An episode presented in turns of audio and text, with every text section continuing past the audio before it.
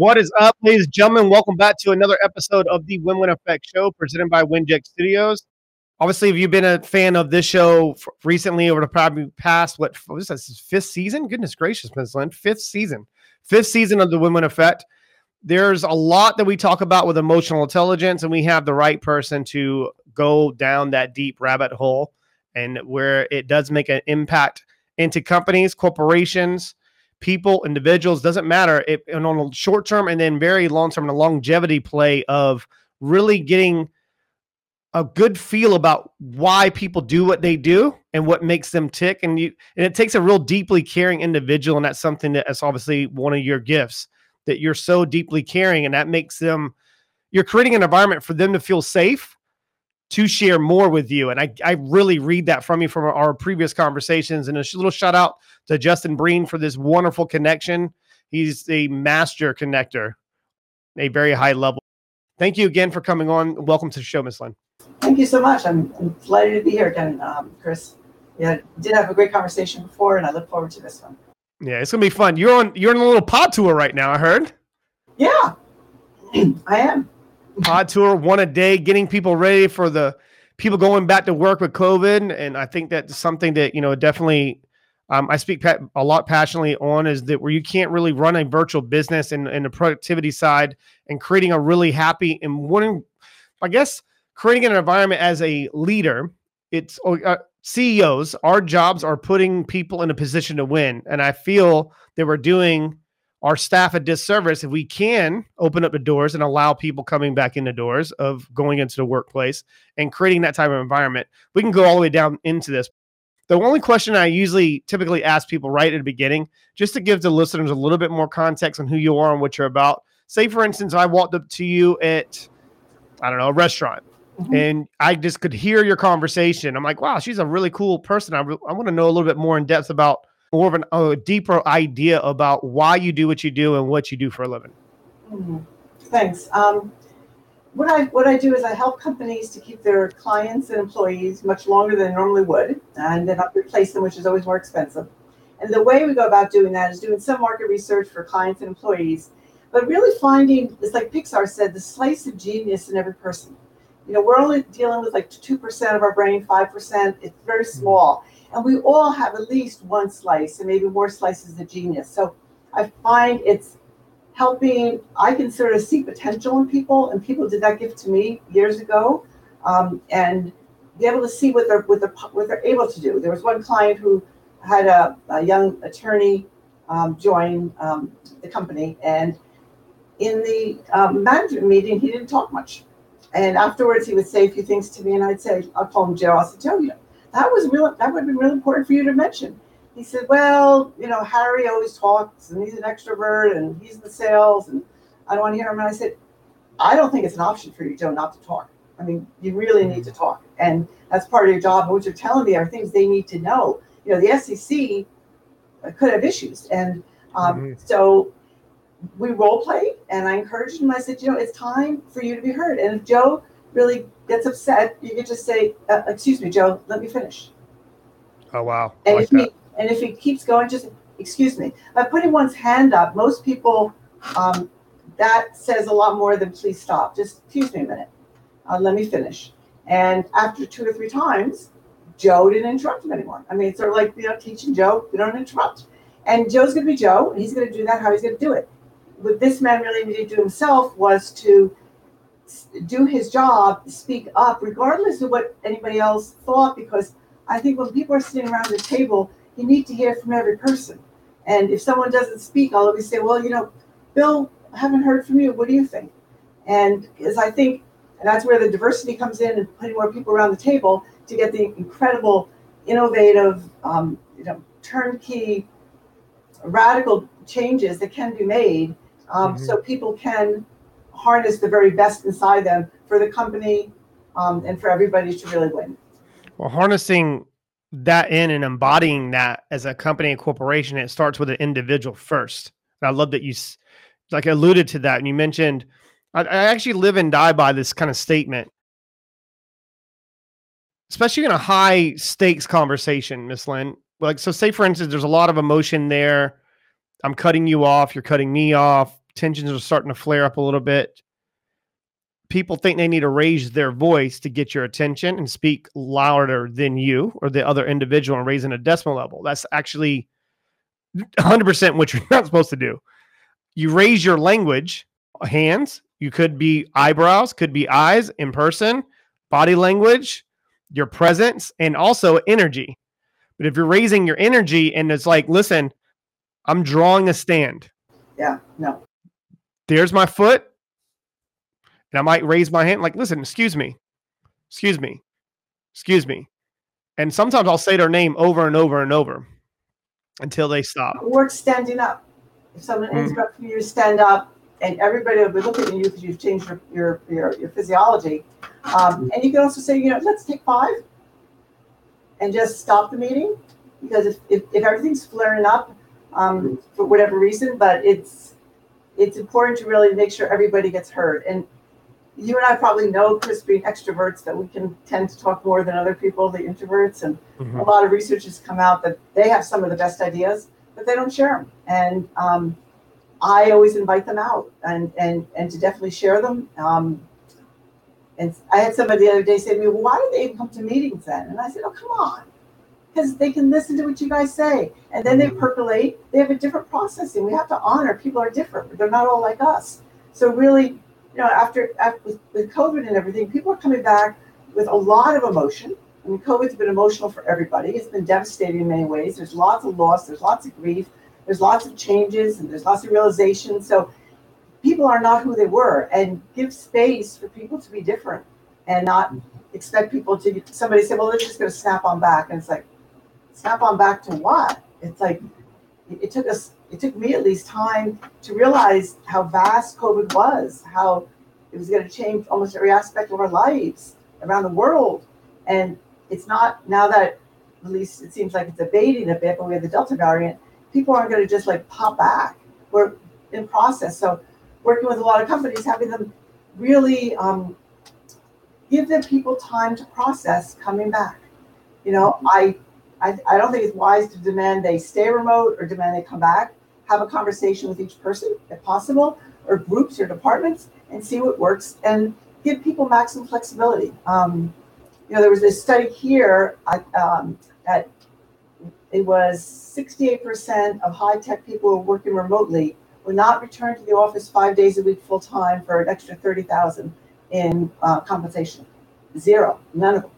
So if, if two thirds are ready to walk out and leave, and you demand they come back, you'll have your very best, your millennials and Gen Zs, who who are very um, uh, tech savvy, agile, can pivot, all that we need, and very resilient. Um, walk out and go to another company. Because if you don't really care about your employees, you know, in my mind, you don't have a business. You know, you don't you don't have a long term business. Well, it's not scalable either. You mentioned so much there, Miss Lynn, on creating the more of an environment for them to feel safe to come back. That's where I went to because I think that that's where people are missing the curve right there. They're saying, okay, they're just expecting and assuming in their mind that they're, of course, they're going to want to come back to work. Why would they though? What can you put in place before they start to make the decision to come back to work? And how can you make it a little bit more enticing to them? Is that some of the things that you kind of like work on with these people? Is how to create the environment first before they even come to make that type of decision unless it's already projected onto them. No, I think that's a great point. Um, my goal with clients is to make to create an office that people want to come back and work in. So what um, a client of mine did is he took the first story of his office, a first floor, and he made it all into couches. It's a high tech company. Couches, glass tables that would come up if you want to work at it. And half the people spent the whole day there. And they were far more productive. And the more people came in, as the word went out, like, no, it's different. We don't have the cub- cubicles. Up on other floors, you can have those if you want. But so people were sitting around talking, catching up, and productivity for the first three weeks was higher than it ever was pre-COVID. And and just talking and having people walk by and food delivered and just making it fun. You know, after COVID, I think we want all want to enjoy what we're doing and have fun and feel like we're contributing something positive, making it meaningful. You know, people want to have their work to be fulfill some kind of purpose inside them, some meaning. Because if you don't give it, it, it we all have, I believe, um, the purpose we're here on Earth um, to, to manifest, to create. And um, the research I've done that at least if somewhere between 40 and 60% doesn't come from work, at least the millennials and Gen Zs will move on mm-hmm. um, because that's sort of part in their DNA. They're not as money focused as previous generations. So they're more about wanting. Why do you think that is?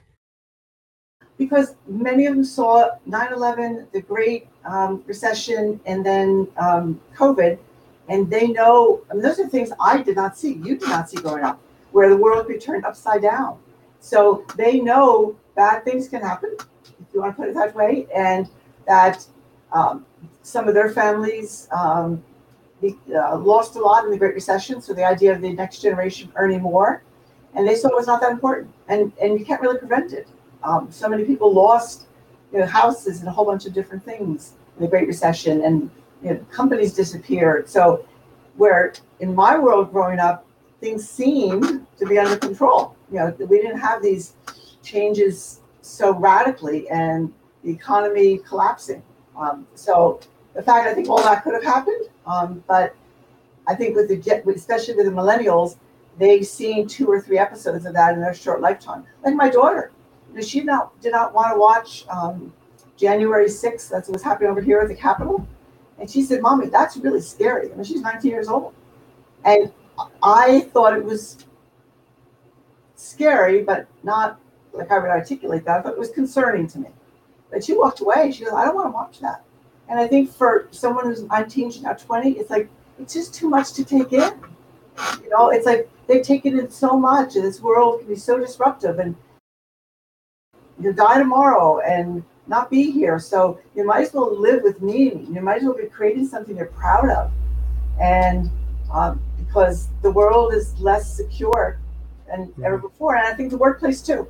You know, psychological right. safety is really important, and that um, I'm not sure existed in a lot of places prior to COVID, but after COVID, when people come in, there's a lot of emotion and a lot of intention and feeling and want to make a difference and all. And if they're stopped or not invited or not, um, you're not open to listening to them, you'll lose them quickly.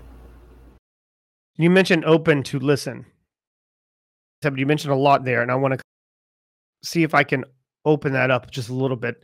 Sure. And I have one question, and I'm not trying to get into a political conversation because mm-hmm. you know I try to steer away from that, even if I do have the same views.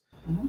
But when, it, especially when it comes to media, I was reading a statistic the other day, and they mentioned that the U.S. media is the most untrusted media source in the world.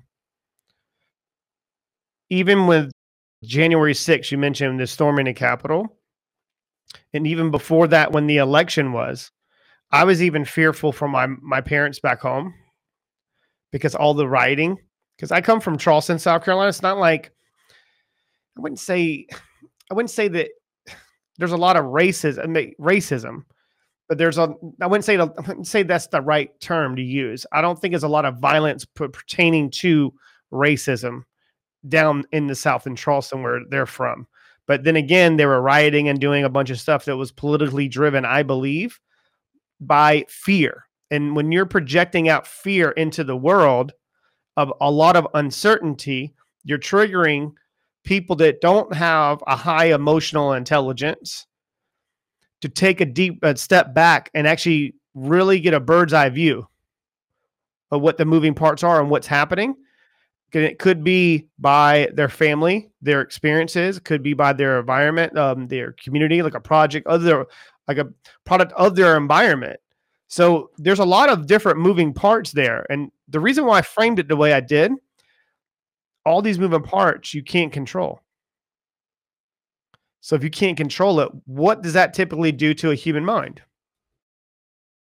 Um, uncertainty, anxiety, which brings in fear of the future. Am I secure? My family secure? Are we going to be healthy? Are we not? Um, so when the future, I mean, I could say three months from now, I don't know where this country will be. I don't know where it's going to be going on in the Me world. You know, we don't. And and that was not true, I would say, even like three or four or five years ago. Uh, there was a little more security. And, and maybe it was false security, it probably was. But even now I can't make up false security. You know, if I want to make it up for myself, it's it's just you know I go a lot on um, what I feel in my gut and what I um, feel in my body, and trust that there's wisdom there, and that um, it's and that's when interacting with clients. Like people say, well, how do you do what you do? And it's it's you know, there's some energy that I read. I don't think to the extent that you did with the experience with your um, sister, but um, there's there's a way that I can tell how to calm people down, how to get how to inspire people to open up, create safety for them, and uh, I can't say exactly how I do that. I mean, it's it's it's like um, there's a whole bunch of experience from my past that I think I'm I'm pulling on yeah, especially with your sister, um, and not to bring up, yeah. So that's something we definitely share. Granted, different circumstances, but still amount of same pain. Yeah. No. Yeah. Um. I. It's in. It's in my story. But yeah, my younger sister was murdered. Uh, it's actually 31 years ago, and it has not um, been resolved. And she was the person I was closest to and loved the most. So it was um, devastating. Is like you know one one point one one percent of what I felt. It was like absolutely just crushing and um, I had to bring myself back from that because she and I planned a future together. We were going to work together. We are going our kids were going to be together, and she was gone, and she's 32. And um, so, how to create a life without her, and then how to create my life and create a life of joy and create a life of um, positivity and optimism when that was totally, you know, the police said she was one out of 10 million people were the odds um, per se for her. So um, when the impossible happens, impossible things can happen, both good and bad. But uh, and that's given me the strength to know that really whatever happens in my life, nothing will take me down. And that's what I really mm-hmm. learned that if my sister's murder did not take me down, nothing will. And I really get that a lot from my um, family of origin with my um, my father who had some um, very poor childhood. And, um, he was the only one that went to high school, really nine years old, he looked around. He was the youngest. All of his other brothers and sisters, he deduced they're not going to help mom. So he started mm-hmm. supporting his mother from when he was nine years old. Um, and never complained, just did it, was happy, um, never complained about anything in his really. I, mean, I look back on it, like he never complained.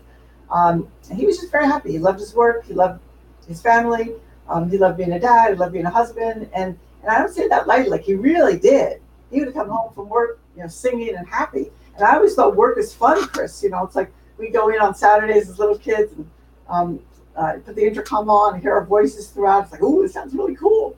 And it was like work and life is fun. That's what I learned from my parents. We traveled a lot. You know, they'd say, try this, try that, you know, try that food, try dance and salsa, try, you know, learning the tango. Why not? And so I think of life as fun. Life is to be enjoyed. And you know, I different careers I had, and someone said, "Well, how did you know when you didn't want to be there?" And said, "Well, when, when it wasn't fun, and I was a challenge, it was time to move on." I mean, you know, it's like, it's. I mean, I'm not gonna. Oh, it sounds so dreadfully boring if, I, if I wasn't having fun, if I wasn't being challenged, if I could just know the answers real quickly to a situation. I want, you know, all parts of me on all levels to really be challenged because I want to bring that all forth for, for myself in my life as well as for my clients. You know, it's really difficult to be angry with an individual that has an optimistic outlook in life. That's part of what makes you great, Miss Lynn. Mm. It's kind of like you can't be upset with you when you always have a smile on your face, and I can't. I'm not going to, I guess, get in a get a rise out of you in a negative side. Does that make sense? It's kind of like my mom used to say, my granny actually used to say this, rest her soul. She said, You give someone an excuse to mess with you, they're going to mess with you. And if you don't check them that one time, they're going to continue to keep doing it. And they're going to use you as an outlet to get an amusement or deflect or dump trash on you, kind of thing. And I'm paraphrasing here, but you get my point. If you give off the impression or you give off the, I guess, the the the type of energy where you can dump your trash on me, you can kind of upset me, you can curse at me, you can treat me like shit, but you don't do that to some certain people that have an optimistic outlook in life because it's like I can't penetrate their internal dialogue. How did you get there? How did you get there? Well, there's a few steps. I can remember my first client uh, when I started my company.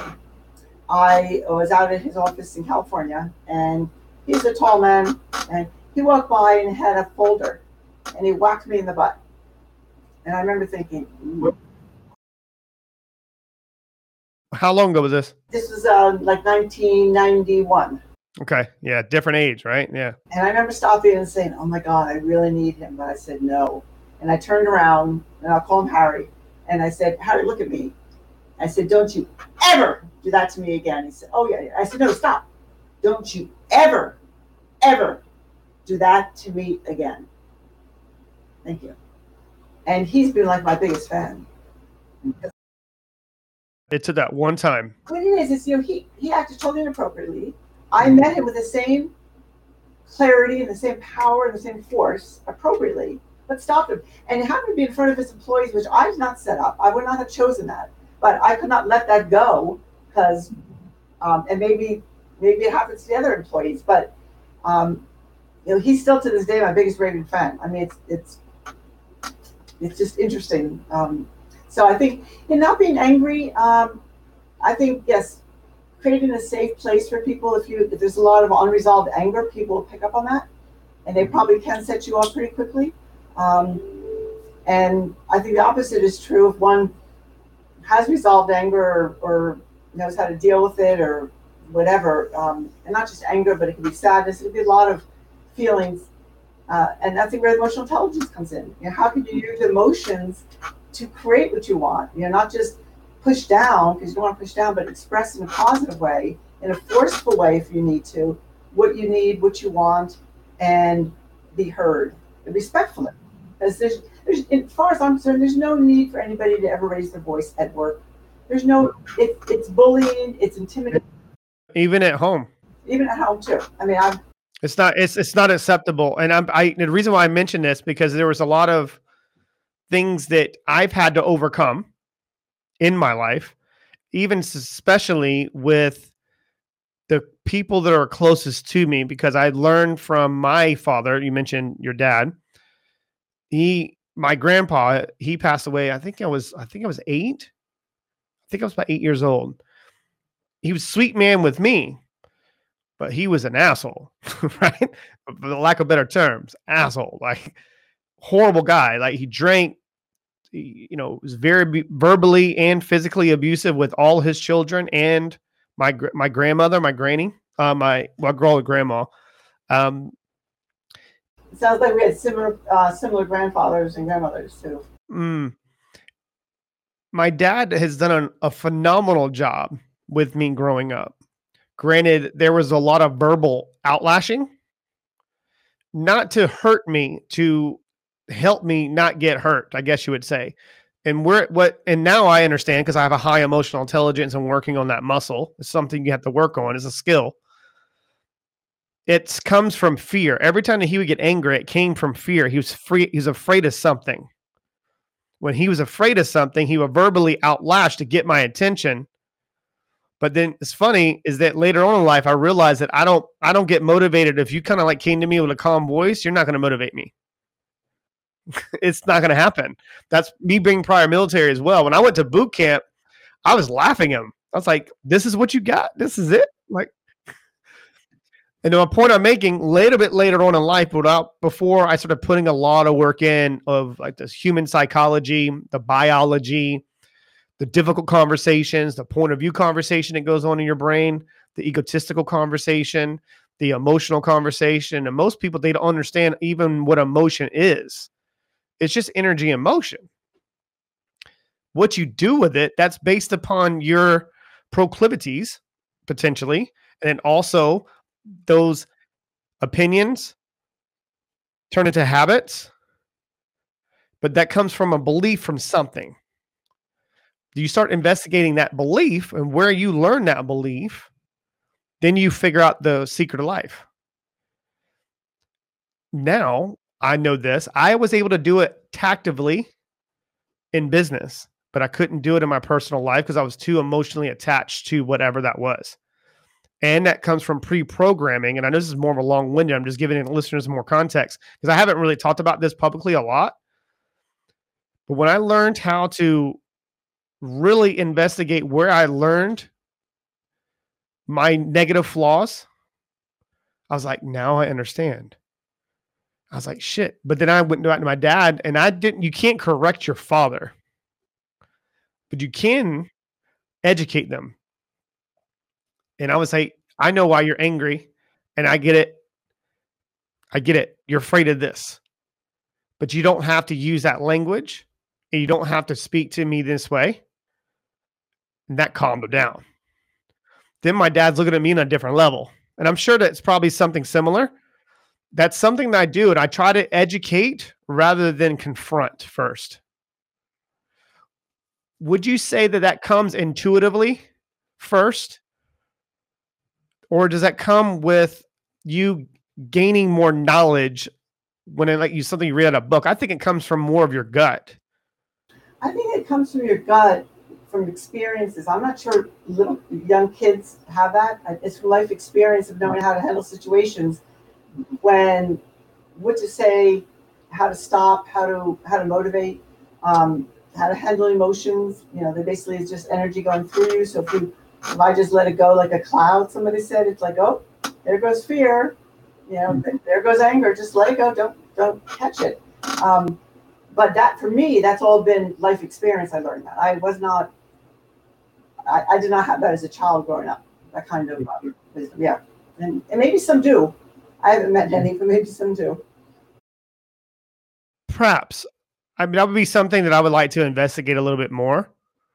And I have seen in today's world people being a little bit more open to having difficult conversations with children because that that programming and that conditioning at a very adolescence when they don't understand it, it will set them up for failure or set them up for success in my opinion even when I look at my older sister was handicapped, I didn't understand it, what I felt.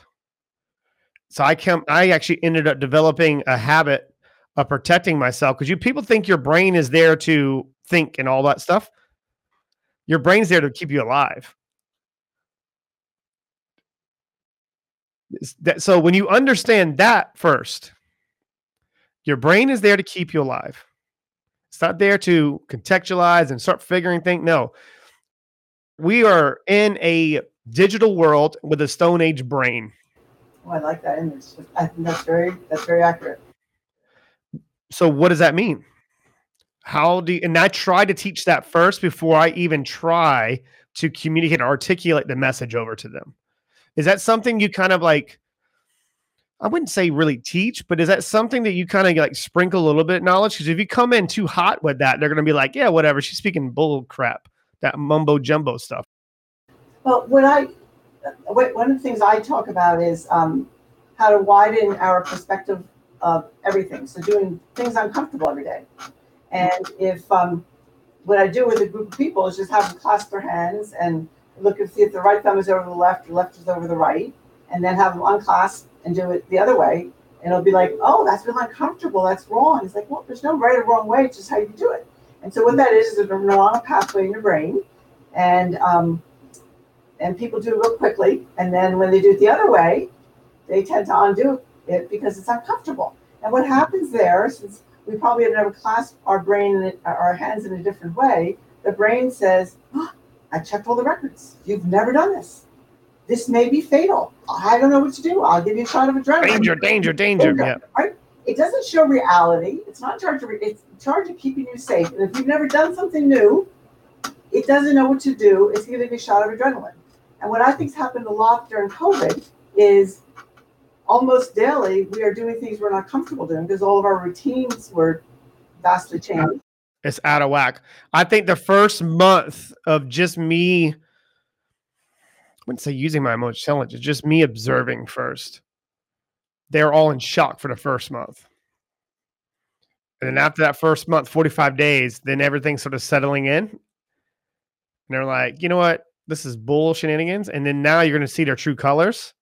And I don't like to use that term often, but you'll see their subconscious programming and that's where you, you apply a lot of pressure on someone, Miss Lynn. You'll find out who they are. Absolutely. And what I think a lot of people coming back to work, you're going to see them more angry than That's my point. That's where exactly where I was going with it. You're you you are really good. That's exactly where I was going. Please go ahead. Yeah, so they're going to be, listen, we were never that angry before. They may seem sad, they may seem depressed, they may seem withdrawn. Someone may seem like the more aggressive.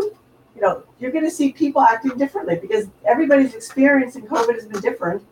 And, but the emotions are going to be much more on the surface. And if people are not really skilled in emotional intelligence and how, how to, I mean, only a third of us in any given moment, Chris, even know what we're feeling. Let's just start there. So say, yeah, what are you feeling? most people are like, I don't know, what do you mean feeling? Right?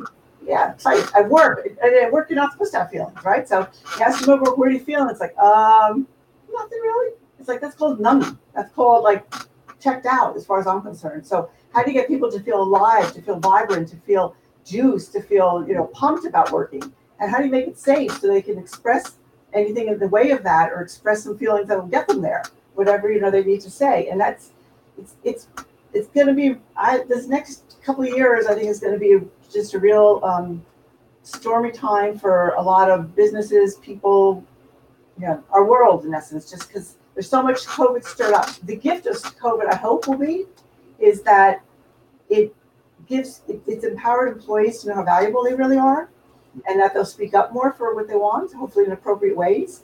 I think I hope companies are willing to really care about their employees. And what that means is you're willing to invest in them to develop because they want to know, as we all want to know, that we're going to be employable two years, five, seven years from now. I mean, nobody really knows, but give me the best chance. Let me be on the leading edge of whatever we're doing. Let me be out there.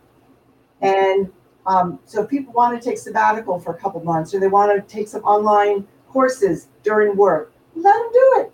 You know, if they want to be home from th- three to five because that's when the kids get home, and they work from home for another couple hours in the evening, let them do it. I mean, as long as the work gets done, let them do it. Who cares? Right. And let them mix it up. Be flexible with each person if possible because we try to push people in a hole. Maybe that worked before a little bit. I'm not sure it ever worked really well. You can get really highly innovative, creative, motivated, problem solving people. Um, but know that everybody's experience has been different. And some people, as you said, it took a month for people to come out of shock. It's going to take time for people to get back. It's going to seem surreal to get back in the office. You're seeing these people again.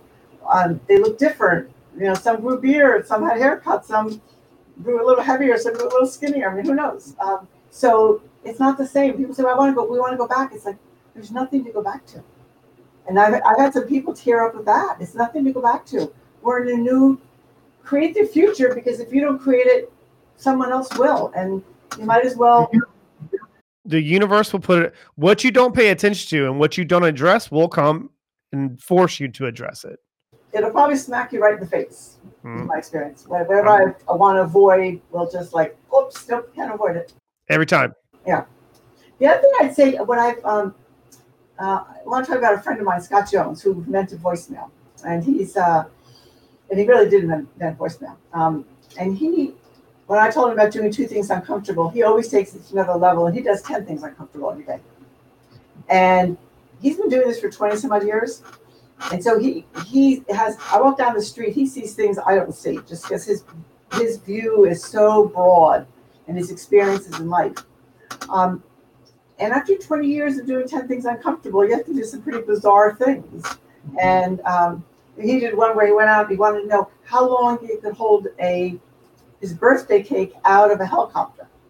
Like why? He says, I, I may learn something from it, you know. And a lot of it stuck to his hand. He was a little bit surprised. Doesn't know where it's going to go in his brain because he's an inventor, a serial entrepreneur. Um, another thing he does, which I think would help helps lots of people, is to um, come up with multiple solutions to problems. There it is. That's right. I knew exactly where you're going to go with that. Love this. Keep going. His biggest, whatever his biggest personal professional uh, problem is every day, he comes up with at least 20 solutions. And I remember when he told me this, I said, why 20? He said, well, then, you know, the first three, four, five, everyone's going to come up with. I mean, the most obvious, right? The most obvious, right. And he said, even the first 10, you may get some different ideas, but nothing that fantastic. He said, once you get around 15, 16, 17, you take a little bit of number three and eight and 11, 14, you combine, it's like, wow. And I do that twice a week now. Um, um, I'm not as disciplined as him. And um, and what I think is our school systems have done a disservice to us and our children is when they say, you know, so what's the right answer? You know, and and the way they there's no right answer. No, there's no right answer. And so why wasn't I challenged, even in college or law school, to say, okay, come up with 20 solutions, come up with 20 options, and then we'll talk about it. And that's what I force clients to do: come up with multiple solutions. That feels freer. And come up with, and Scott will come up with 50 at times if something's really important. Push down into our creativity, push down into our soul, into our being, to whatever you believes inside you, and you'll be amazed at the ideas that come out and that what you come up with as solutions, which, whoa, it's like, I used to not think I was very creative. It's like, I am extremely creative. You mentioned it right at the beginning, Miss Lynn. You are only utilizing 2% of our brains. On a conscious level, unconsciously, there's more going yeah, on. That's what I mean. Yeah. Yes. But, right, we're not we're not pushing ourselves. I mean, I think we're going to be looked upon as Neanderthals, you know, 20 years from now, like, ah, Neanderthals, um, they were. And we're, we're in a very exciting time. I think it's, I'm excited. However, most people think they're in a very scary time. So what's the difference? Well, I took this workshop once, and I've taken lots of workshops, but we weren't allowed to say that we're scared. Um, because scared and excitement, same physiological things happen in the body. So I would feel what I, what I was labeling as scared and start saying, I'm just really excited. I'm really excited. And in two or three times I would say it, I'd start feeling excited. So it may sound a little corny, but the same physiological um, experiences happen that our pupils will dilate, the blood pressure goes up, our heart rate goes up if we're scared or excited. You know, the same people, the example given to me is if you go to um, um, an amusement park, and if some people love roller coasters, some hate roller coasters. I'm not a fan, but those who love roller coasters, this is their experience. They drag somebody else with them, and they get on the roller coaster, or they're getting like, oh my god, the line's the line's so long, you know, and okay, so they're waiting. They're getting so great, and then they get in there and they, they they put down the bar, and then it goes chug chug chug chug, and they have the same experience where they're it goes down, their belly goes into the throat, it goes whips around a few corners, goes up and down. They go, oh my god, that was so short. Now the other person's experience is they get in the line. You know, oh my god, this line is so short. We're going to be on there in no time. And when they get on there, they, they put the bar down. They go, "Oh my God, I'm going to die. I, I, am not, I'm not going to survive. I'm not going to survive." And they go up, and the same physiological. Their belly goes into the throat. It goes around. It's like I, I'm not going to make it. I'm going to barf. Whatever comes to the end and says, "That was so long." Now it was the exact same experience. What did our What did our past? What did our brains? What did What made two people their body going through the same exact experience have two different experiences. It's their, I'll say, our, our hardware's great, but our software's got glitches, you know, in life. There's, there's glitches. So uh, unless if there's some reason for me to be scared about something, I usually choose excitement because it's a choice. It's a choice. It's a choice. It's a choice. We we make we make over twenty. To, I think it's twenty to thirty thousand choices, consciously or unconsciously, every single day. Most of those are meaningful, like what color sock should I wear with this shirt? What side of bed should I get out on? Should I uh, comb my beard? Should I not comb my beard? Should I comb my hair? No hair, right? Should I wear contacts? Should I wear glasses? Should I? Because now I'm thinking, right? So here's the thing about most people don't understand, and I would love to hear your viewpoint on this. You can't think and be at the same time. Impossible. And I challenge people. The human mind aroused by the existence for meaning finds nothing and seeks nothing but contradiction and nonsense. So when you're the human mind aroused by the existence for meaning, like meaning of something, finds and seeks and finds nothing but contradiction and nonsense. You're not going to find the answers there. How can you find the answers? If you are being, just be. Your intuition will tell you. Yes. But we're a society of human doing. Yeah, there it is. That's what I was looking for. Perfect. Keep go. Keep going. I love this. I love that you're the first person that has spoke and went that way and not been defensive. Um, the the reason the reason why I say that because you're going to instantly go into your subconscious. You're going to when I was talking, you were already in your head. Is it true? Is it not true? Is it true? Like, does it make sense? That does make sense, logical sense. But if you're thinking, it's kind of like to counter react to it. If I told you to think, you're only going to find nothing but nonsense.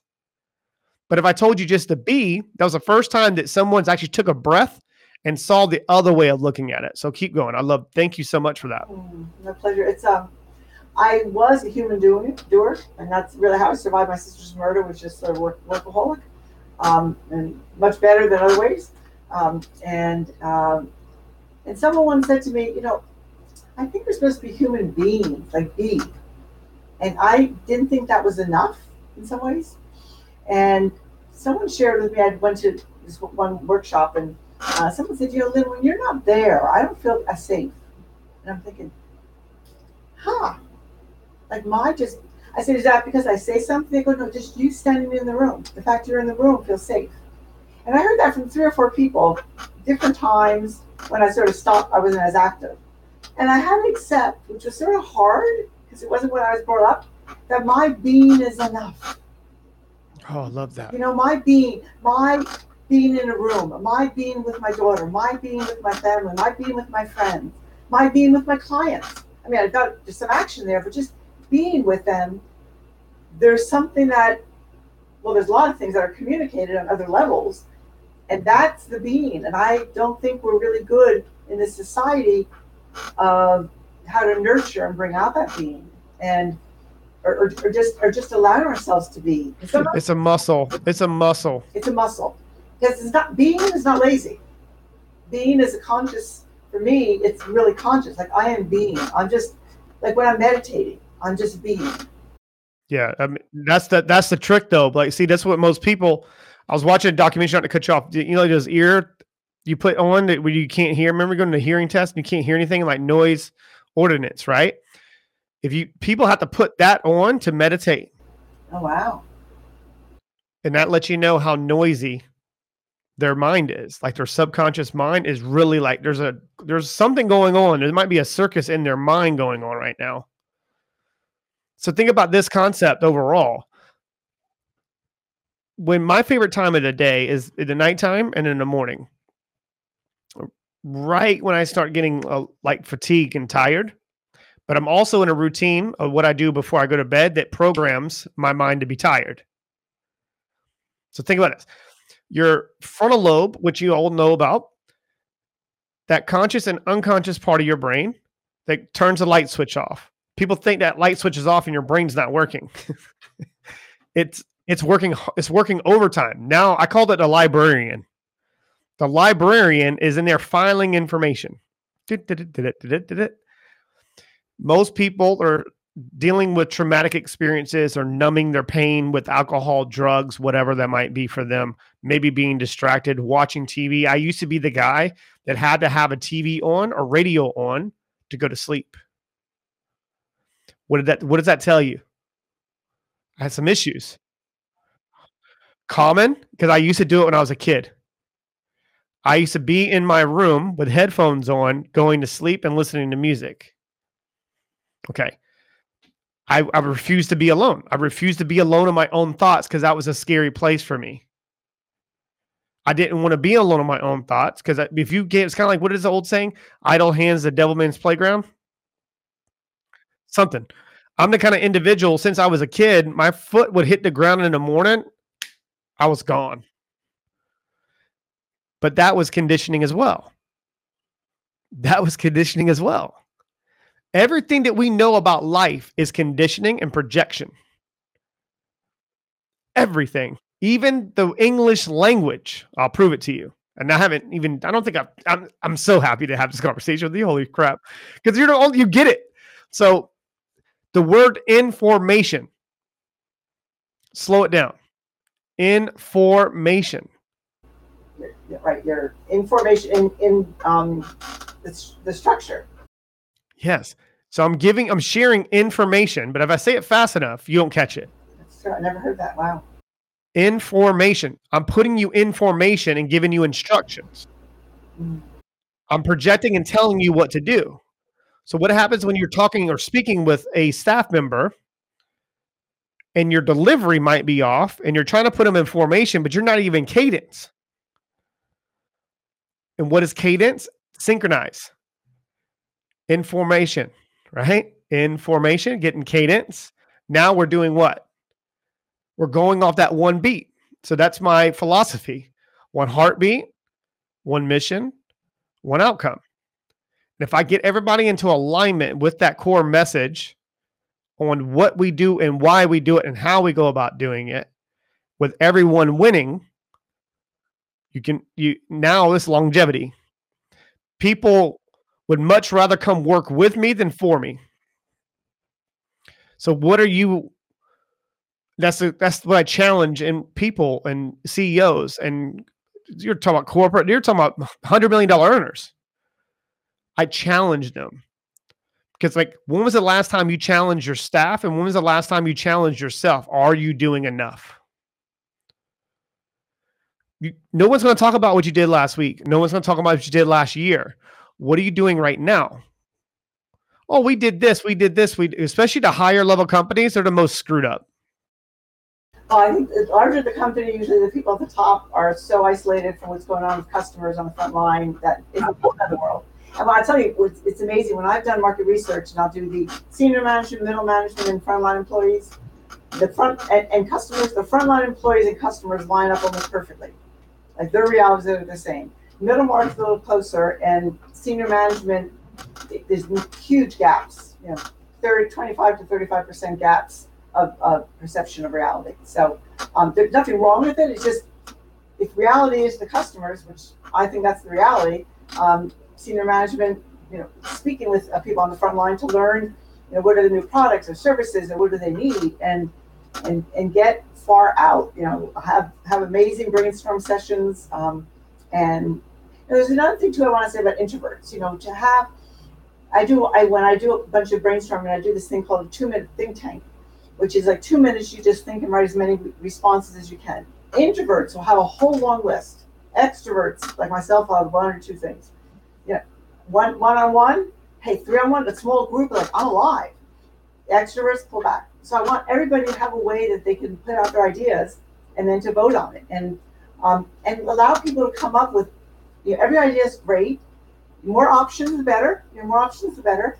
And um, allow people to uh, say things that they wouldn't feel comfortable normally to say. And some ways, the you know, Scott's got a motto: the wackier, the better. You know, you bring it down to reality. I mean, what you say may not happen, but if it's really out there, hey, it's got potential. I'll, I'll, I'm gonna. Oh, this is gonna be great.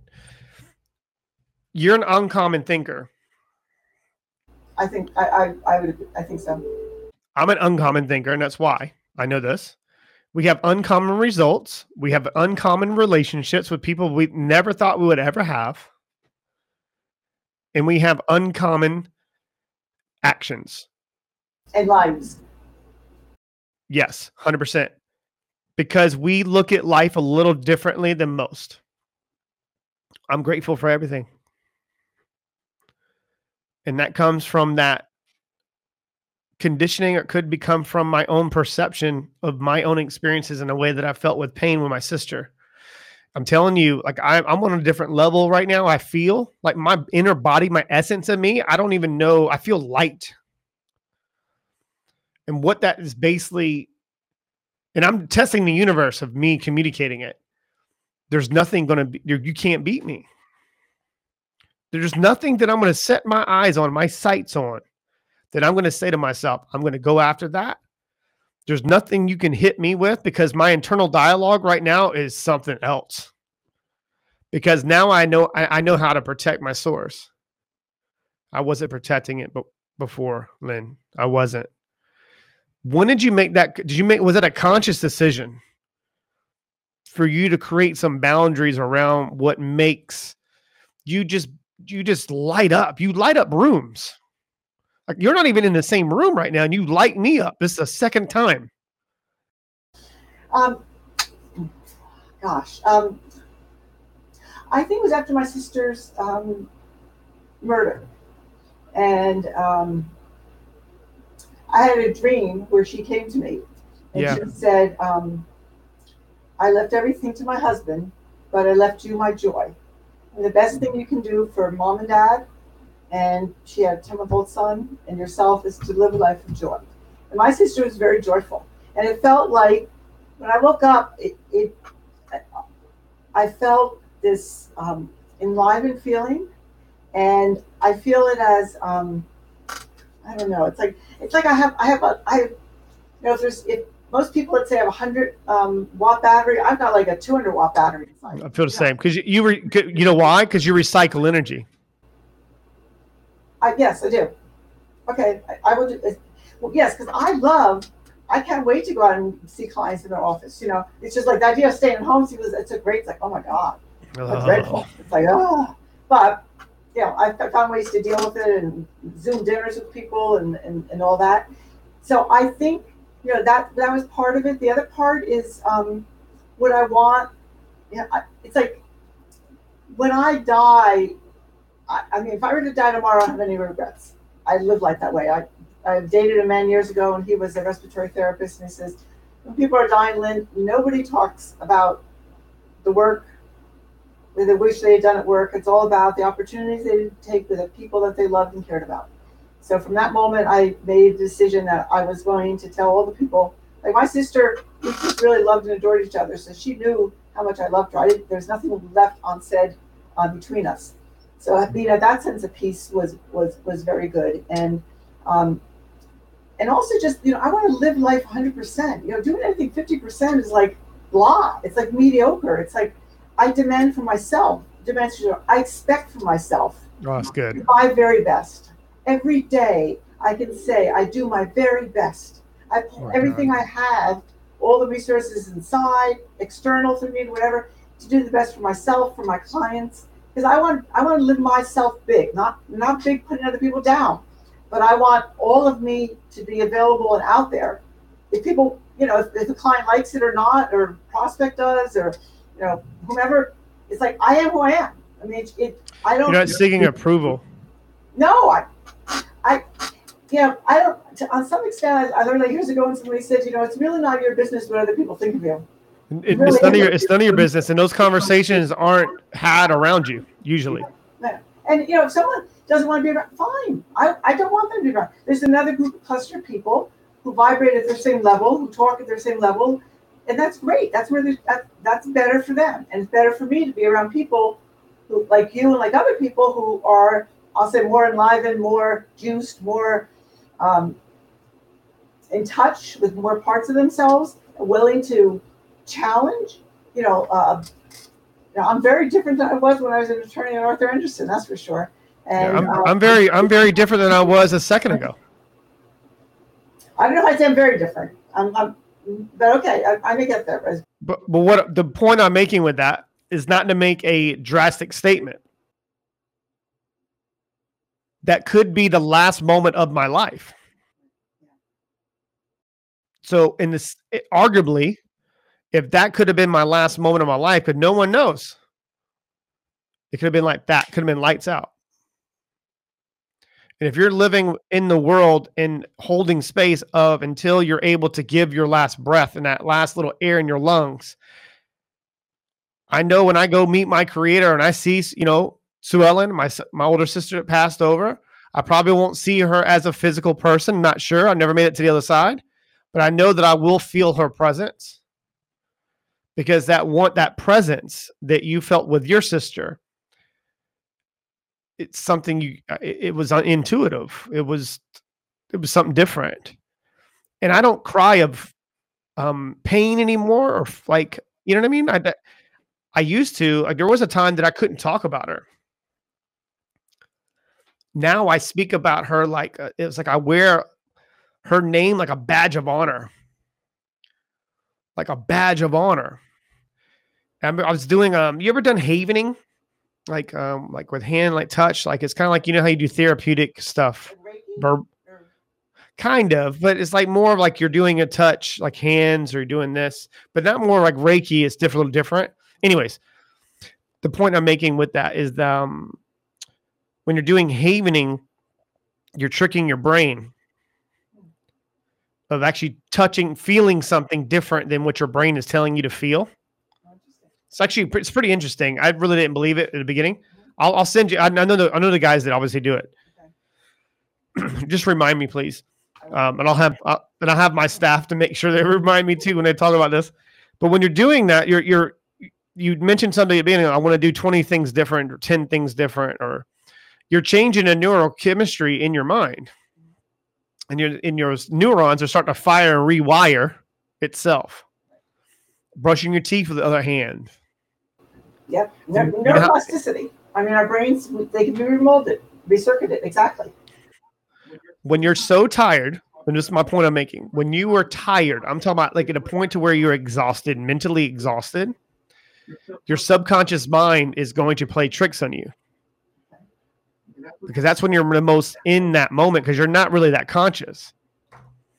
No shit. I'm trying to find it. Okay. So I have a beard comb like this. So every once in a while, my I don't my beard used to be longer, but now it's like shorter, right? But I'm getting it long. I'm getting it long again. Okay, so my beard sometimes it curls up at this length. I was so mentally exhausted the other day and so tired, not from work. I went out, and when I went out, I had a lot of meetings off site, and I started being an entrepreneur again, a real entrepreneur, but socially interacting. I came home, Miss Lynn. I was so freaking drained. Like my, I, I wasn't feeling it. Carolyn, you know, Carolyn, you just saw Carolyn before this. I was so out of it, but I was here. So I was combing my beard and I was watching something and I was like typing and I did this. Oh, wow. Do I, does, and I used to part my hair on my right side. Wow. You went back to something. I was like, I caught myself. And I took a step back and I was like, that's really interesting.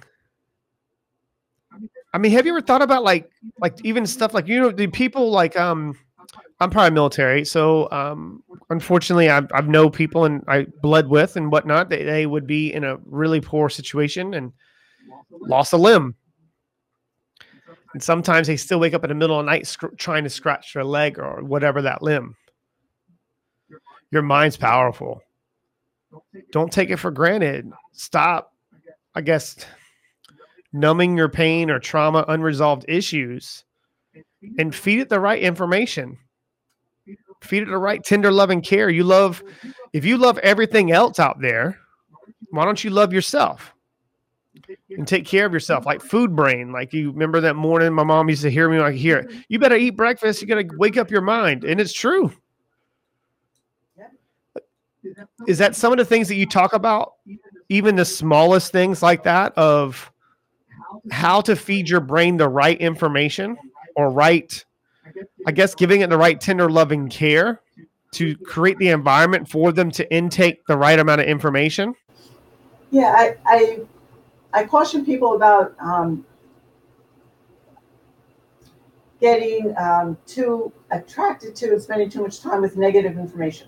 If it's the news, if it's just depressing things that going on in their life, it's like you can spend some time thinking about that. But if you want to come up with good ideas, if you want to be stay motivated and feel um, really pumped and alive, it's what you put in that's important. So yeah, food to some extent, yes, but the thoughts, the quality of the thoughts, the depth. I mean, for me to have a, a deep conversation with somebody um, is just so nurturing for my brain. You know, it's just it's just like they, I've, I've come home. It's like there's just a way that I get them, they get me, and it's um, as you know, it doesn't happen all the time. It's not it's not really that common. Most, I mean, it is it's not that common, and most people, you know, are you know, it happened after my sister's murder. I really didn't care about co- conversations. I didn't want to waste my life on something that really didn't mean something to me. Why am I going to be talking about, you know, sports or weather or whatever? It's just like I got time for that. it's like that's I don't want to live my life. I want to live my life with some purpose, some meaning, making a difference for the people on the planet and this planet and business and employees and get people really juiced and pumped. Because I've seen when you have really excited, motivated people who are given the tools and resources to get the best solutions, they will blow you away if you support them. They will excel beyond their wildest dreams, your wildest dreams. But people tend to get scared or pull back, and it's just let them go. Let them go. They, or they get caught it, or they get caught into the worst thing ever, and that's resentment. That that can happen too. Resentment. Like if you're you're giving and giving and giving and giving and giving, at some point you're gonna have a breaking point, and that you're gonna snap. Like I had enough. You ever seen like um, an individual? I had enough. Um, well, if it's not been communicated to them and they think they're not part of it, like they've been excluded, then That's why the resentment's there. It wouldn't be resentment at that point. It could. You could be verbally or I wouldn't say verbally. I wouldn't be the right way. Um, lashing out in some type of non-verbal way.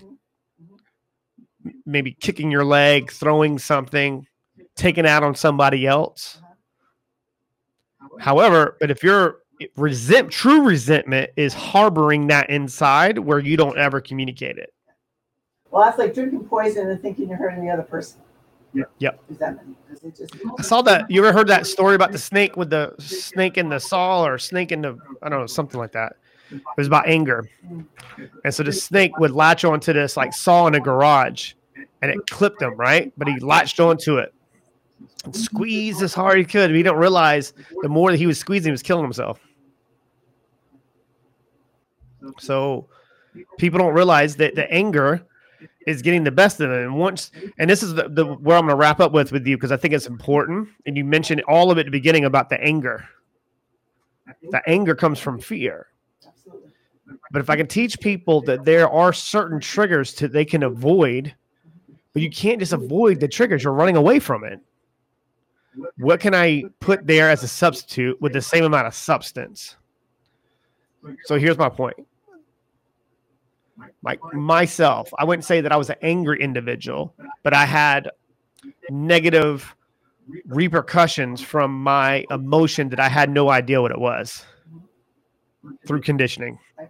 So, but when the other individuals that used to be able to push these buttons now push the button, but there's a like, where's the button? I've even removed the button. There's different hardware there now. Absolutely. I'm a different model. They're like, I used to say this to get a rise. Now I can hear them say what I because now I have I know how those boundaries are there now. But the boundaries weren't there before, and I was too emotionally charged. And if I'm emotionally charged, I can't live my true authentic self. Right. And what I want, can I say one thing about that? Uh, Yes, I please. find when um, if people are trying to hide some part of them, if it's Yeah, feeling, there it is. it's like it's like having a beach ball and trying to keep it underwater. You know, how, it takes a lot of energy. You know, to keep it from popping up over here, over here. So if it's I'm trying to hide some part of me to be inauthentic, or some feelings or something, and I'd rather just let people let pop and see who they are and and talk about that. That's far more interesting. But when I look around and I see most people look pretty numb, um, it's like, um, why hide who you are? You know, it's like come to peace with it and move forward. It's like tomorrow's another day. Move forward. The only place to go is forward. Now's the present. It's the only place of power. The only place to do anything. The past is gone, and the future you can create. So it's uh, Oh wow, that's so freaking powerful. You, you when you were talking just then, um, earlier, just to loop back just real quick, I wanted to mention it. You mentioned a roller coaster earlier. As you mentioned a roller coaster, there was the first roller coaster I ever went on. It was at Space Mountain. uh-huh. I think it's one of the first ones. But I have a vivid memory of it because we're talking about my granny and she liked it. And I remember there was a certain point at Space Mountain when you would come down and it's like a real stoop, like it's like low. And she said, remember to take your head and put it all the way down. the, the thing's gonna get you, knock your head off.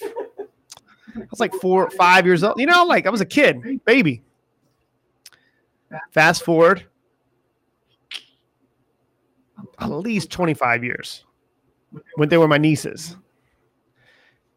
And we went on Space Mountain. And right before I got to that one point, I, I flinched. Yep. Muscle memory, right? Isn't that crazy? Wow, that's wild. Because it could it could have been a multitude of things. It could have been the music, mm-hmm. it could have been the experience, could have been the feeling, could have been the feeling of joy, being like I don't family, it could vac- vacation. You don't realize how powerful that is. That's there to keep you alive. And so I hope anyone's got anything from this and they learned one thing. One, be grateful. Just be grateful for everything. Good, bad, ugly. Even even the bad, there's um, there's there's great. I think we I think um, challenges, hardships, difficulties. They're really um, they're gifts that are wrapped up that look really horrible. And I think for myself, my job is to unwrap them so they look like a gift. I can see the gift, and it takes it takes some time. It takes effort, but I can always unwrap the gift and see what it is. And that's when I feel like I've come to peace with whatever happened to me or an event. But you know, even COVID, I was just like, okay, where are the opportunities? You know, there's zillions of opportunities. I mean, this is like messing so much of the country and the world up. There have to be opportunities, and that's where the future will lie in finding, you know, um, you know, agile people who can come problem solve in innovative ways and pivot quickly and learn quickly. So, Wow. That's I'm, I'm gonna leave it right there at that. okay. I'm gonna leave it right there at that. Anything else you would like to add before we wrap up? Of course, my my ta- my staff is phenomenal. They put everything in show notes, and then we'll put the links there, and we'll, promotions and all that good stuff. But is there anything that you would like to add and leave with the listeners today? You've been a phenomenal guest. Oh, thank you. Um, I would just like to say that I have been told, and I believe it's true, that I can say anything to anybody and make it sound nice. So if you're avoiding a conversation that's difficult, or uh, you don't want to tell somebody somebody something, or you have a part of you that you're pushing down and you want to let it pop, you don't know how, please call me or email me. I will make the time.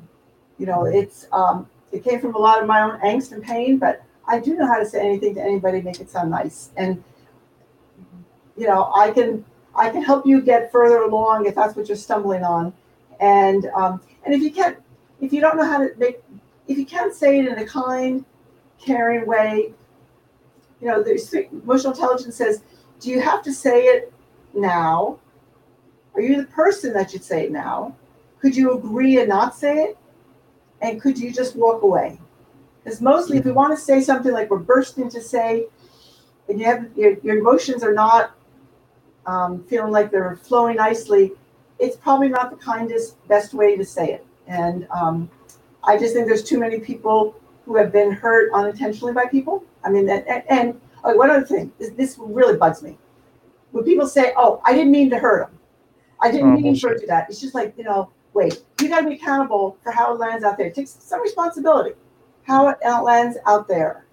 People say, well, "I didn't mean it that way." Yeah, but you just blasted five people in another department, and you're walking away, no accountability. Come on, you're an adult. I mean, you have to you have to watch as part of social um, uh, social skills, emotional intelligence. Where how do people react? If they go back like this, or they fold their arms, they're not taking it well. So then to stop and say, "What? Whoa, I didn't mean for this to come out negative. How can I say what I need to say so you can hear it?" And maybe ask them how to say it, or just stop.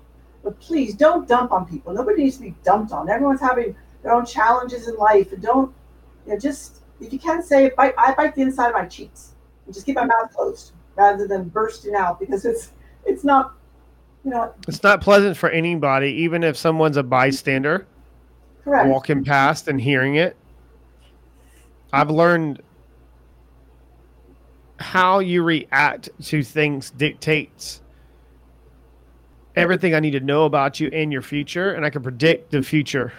And the only way to predict the future is create it. And I know through me observing people over the years, it's made me a better man, Absolutely, I'm sure.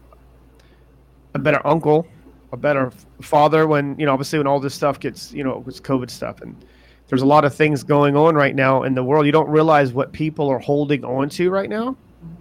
and what they're dealing with in silence. Because you, I used to be a like a dancing, laughing, crying clown. Like inside, I was dying.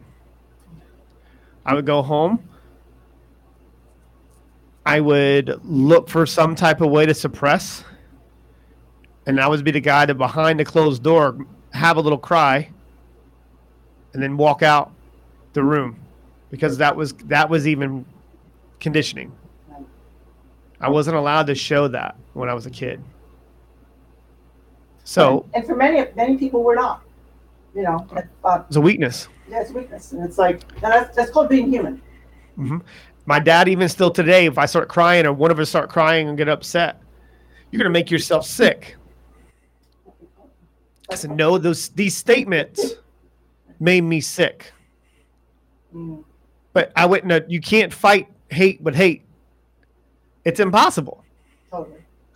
And you, you can't. You don't have to sacrifice yourself or your happiness to get someone's attention. How to get people's attention is to do something they've never seen before. Like you've seen, um, like uh, someone's been very volatile their whole life you ever seen? Okay, I'll make another example. You ever seen a pet that was hurt and like um, abused right. at a like a shelter? Right. If you walked up and tried to touch that dog, what do you think is going to happen or an animal? Bite you. It's going to flinch. Flinch first. Keep it alive, because history has proven human beings when, are not safe. Right. It's the same thing with humans. Absolutely. Same thing especially relationships. Uh, it has made me even the last 500 and something days for myself is I've transformed into a, a, a better human. Not trying to get, trying to not just receive, also as being able to recycle. I don't know, but I've learned so much from even this conversation. I appreciate you. God bless you. Um, anything ever I can do for you, emotionally, physically, whatever, financially, business, whatever. I'm I'm always here to be at service in some type of form or fashion. And you know, you hear people say that, but I truly I hope that you feel that through my energy. And I want to say the same to you too. I appreciate I would, I'm I'm here in any way that I can help serve you um, it, it would be my pleasure. This broadcast is brought to you by Winject Studios. We are an all in one educational platform for podcasters that revolutionizes how hosts leverage content to increase engagement with listeners, downloads, and income. We come together to focus on community, collaboration, and collective impact. For more information on how you can interact directly with our hosts, access exclusive live content with offers you can't get anywhere else from our official partners, join our purpose driven community by visiting www.winject.com. If you're ready to build a career doing what you love, then we're ready to see you there.